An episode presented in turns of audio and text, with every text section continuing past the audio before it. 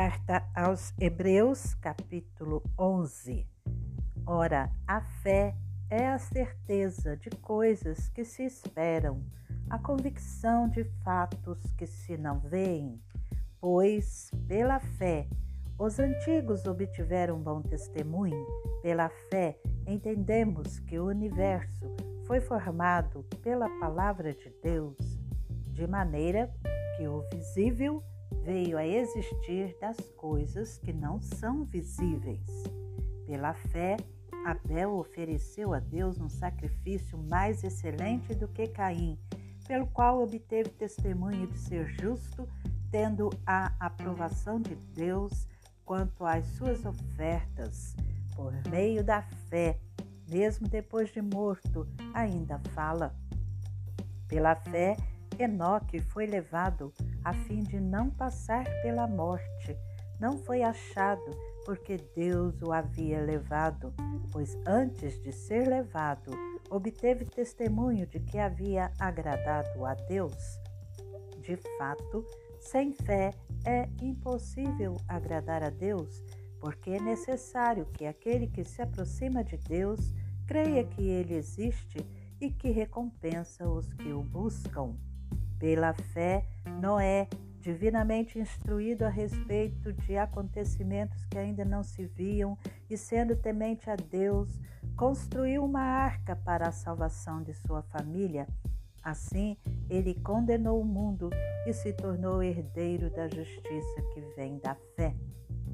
Pela fé, Abraão, quando chamado, obedeceu a fim de ir para um lugar que devia receber como herança e partiu sem saber para onde ia. Pela fé peregrinou na terra da promessa como em terra alheia, habitando em tendas com Isaque e Jacó, herdeiros com ele da mesma promessa, porque Abraão aguardava a cidade que tem fundamentos, da qual Deus é o arquiteto e construtor. Pela fé também a própria Sara, apesar de não poder ter filhos e já ser idosa, recebeu poder para ser mãe, pois considerou fiel aquele que lhe havia feito a promessa. Por isso também de um só homem, praticamente morto, saiu uma posteridade tão numerosa como as estrelas do céu e inumerável como a areia que está na praia do mar.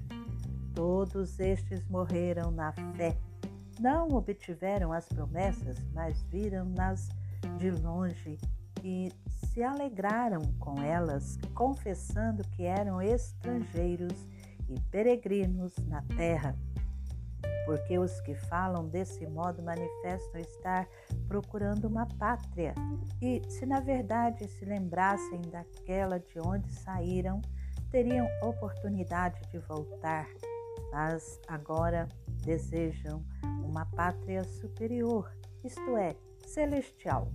Por isso, Deus não se envergonha deles de ser chamado seu Deus, porque lhes preparou uma cidade.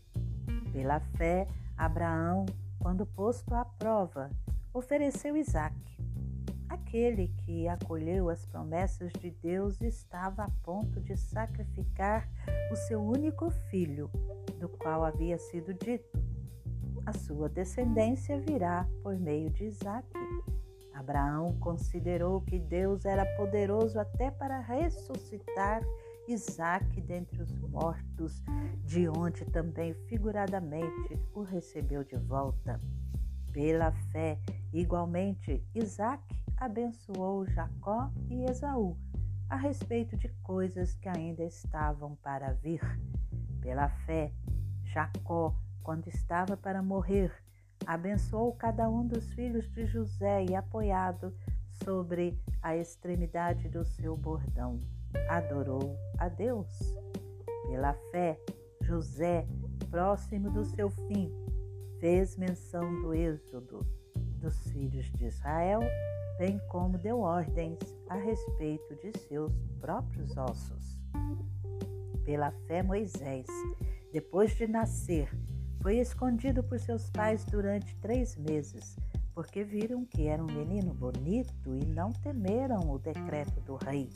Pela fé, Moisés, sendo homem feito, recusou ser chamado filho da filha de Faraó, preferindo ser maltratado junto com o povo de Deus a usufruir prazeres transitórios do pecado. Ele entendeu que ser desprezado por causa de Cristo era uma riqueza maior do que os tesouros do Egito, porque contemplava a recompensa.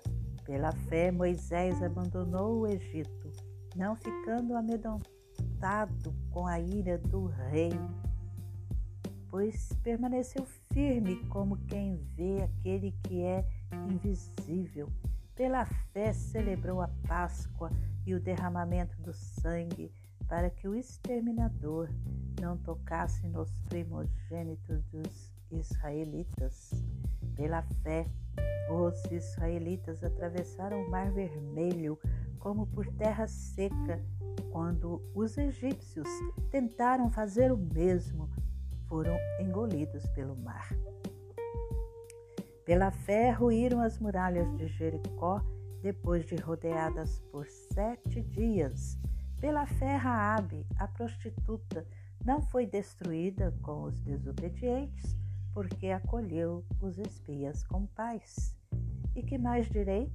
Certamente me faltará o tempo necessário para falar de Gideão, de Baraque, de Sansão, de Jefté, de Davi, de Samuel e dos profetas, os quais, por meio da fé, conquistaram reinos, praticaram a justiça, obtiveram promessas, fecharam a boca de leões, extinguiram a violência do fogo, escaparam de ser mortos à espada, da fraqueza tiraram força, fizeram-se poderosos na guerra, puseram em fuga exércitos estrangeiros.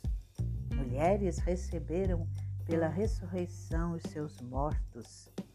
Alguns foram torturados, não aceitando seu resgate para obterem superior ressurreição. Outros, por sua vez, passaram pela prova de zombarias e açoites, sim, até de algemas e prisões.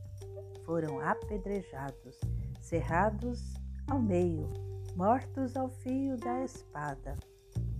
Andaram como peregrinos, vestidos de peles de ovelhas e de cabras, passaram por necessidades, foram afligidos e maltratados. O mundo não era digno deles. Andaram errantes pelos desertos, pelos montes, pelas covas, pelos antros da terra. Todos estes mesmo tendo obtido bom testemunho por meio da fé, não obtiveram a concretização da promessa, porque Deus tinha previsto algo melhor para nós, para que eles, sem nós, não fossem aperfeiçoados.